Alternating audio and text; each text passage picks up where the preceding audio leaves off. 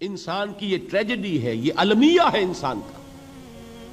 اس کو بھی قرآن مجید کی ایک صورت میں قسمیں کھا کر سما شقت اس کے بعد کیا فرمایا؟ یا ایوہل انسان انکا قادحن الى ربک قدحن فملاقی۔ اے انسان، تیرا المیہ، تیری ٹریجڈی اس سے کہیں بڑھ کر ہے۔ تجھے صدمے پر صدمے جھیلتے ہوئے، مشقت پر مشقت برداشت کرتے ہوئے ایک روز اپنے رب کے حضور میں بھی کھڑا ہونا ہے۔ جواب دہی بھی کرنی ہے۔ اس دن کے حساب سے، اس دن کے احساس سے جو بڑے بڑے ہماری امت کے عظیم جو گلے سرسبد ہیں، ان کا یہ حال آپ نے پڑھا ہوگا۔ حضرت ابو بکر صدیق رضی اللہ تعالیٰ عنہ۔ وہ ایک عجیب کیف کے عالم میں فرمایا کرتے تھے، کاش میں درختوں پر چہچہاتی ہوئی چڑیا ہوتا۔ جس سے حساب کتاب نہیں ہوگا۔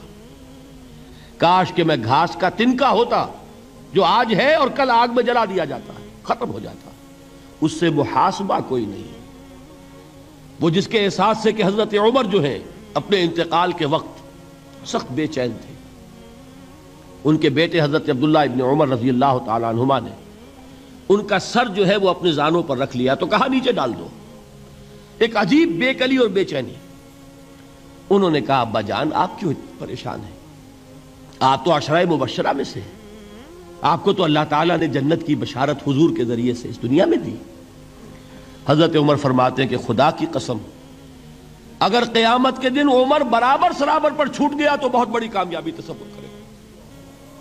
یہ احساس جن کو ہوتا ہے، حضرت علی کا حال کیا ہوتا ہے؟ ابھی جو آپ نے حافظ صاحب سے سنا، یہ حضرت علی کا معاملہ ہے۔ کہ ایک تیر پیوست ہو گیا تھا، کسی طرح نکل نہیں رہا تھا۔ حضرت علی نے فرمایا کہ اچھا چھوڑو مجھے، میں نماز کی نیت باندھتا ہوں۔ نیت، نماز کی نیت پڑھتے تھے تو لرستے تھے، کانپتے تھے۔ کس کے سامنے کھڑا ہوں؟ اور کس کے سامنے مجھے ایک دن جواب دہی کے لیے کھڑا ہونا ہوگا؟ لن تزولا قدم ابن آدم۔ حضور نے خبر دی ہے، ابن آدم کے قدم ہل نہیں سکیں گے۔ جیسے مجرم کھڑا ہوتا ہے کٹہرے کے اندر۔ اس کٹہرے میں سے ہل نہیں سکو گے۔ حتیٰ یوسلان خمسن جب تک کہ پانچ چیزوں کا حساب نہ لے لیا جائے۔ وہ پانچ چیزیں کیا ہیں؟ کان کھول کر سنیے۔ ان عمر ہی فیما افنا عمر کا حساب دو، یہ اسی برس اور ستر برس ہم نے تمہیں دنیا میں دیے۔ کہاں ضائع کیے؟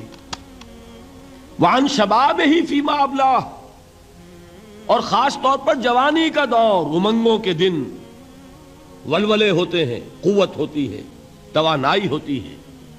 آدمی چلتے ہوئے زمین پر پاؤں مارتا ہے۔ قوت جو ہے وہ اپنا اظہار چاہتی ہے۔ یہ جوانی کہاں گلائی؟ حساب دو، ایک ایک لمحے کا حساب دو۔ وہاں مال ہی من اینک تصبہ فیمان فقہ ایک ایک پائی کا حساب دو، مال کا کہاں سے کمایا تھا؟ حلال سے کہ حرام سے؟ اور کہاں خرچ کیا تھا؟ گل چھروں میں، عیاشیوں میں۔ یا نیکی کے کاموں میں، ادائے حقوق میں، اللہ کے دین کے لیے۔ چار سوال ہو گئے۔ دو زندگی کے بارے میں، ایک زندگی پوری بحثیت مجموعی کہاں کس کام میں لگائی۔ اور خاص طور پر شباب کا دور کہاں لگایا۔ دو سوال مال کے بارے میں کمایا کہاں سے۔ حلال سے کہ حرام سے، جائز سے کہ ناجائز سے۔ خرچ کہاں کیا۔ اور آخری سوال وہ اما عمل افیما علما جو علم حاصل کیا تھا، اس میں عمل کتنا کیا؟ علم کے انبار لگاتے چلے گئے اور عمل کے آغاز کی بھی نوبت نہ آئی۔ یہ علم جو ہے، یہ اس روز سب سے بڑا وبال بن جائے گا انسان اتنا علم اور عمل کچھ نہیں۔ بجائے کہ کریڈٹ کا ذریعہ بنے، یہ الٹا ڈیبٹ کا کھاتا بن جائے گا۔ یہ جواب دہی کا احساس ہے کہ جس کی وجہ سے انسان کی ٹریجڈی جو ہے وہ دوہری ہے۔ کوئی حیوان اتنے بوجھ تلے نہیں۔ مشقت کی، محنت کی اس زندگی میں ختم ہوئے۔ اس کے بعد کوئی محاسبہ نہیں۔ اس کو بھی غالب نے خوب کہا ہے کہ اب تو گھبرا کے یہ کہتے ہیں کہ مر جائیں گے اور مر کے بھی چین نہ پایا تو کدھر جائیں۔ گے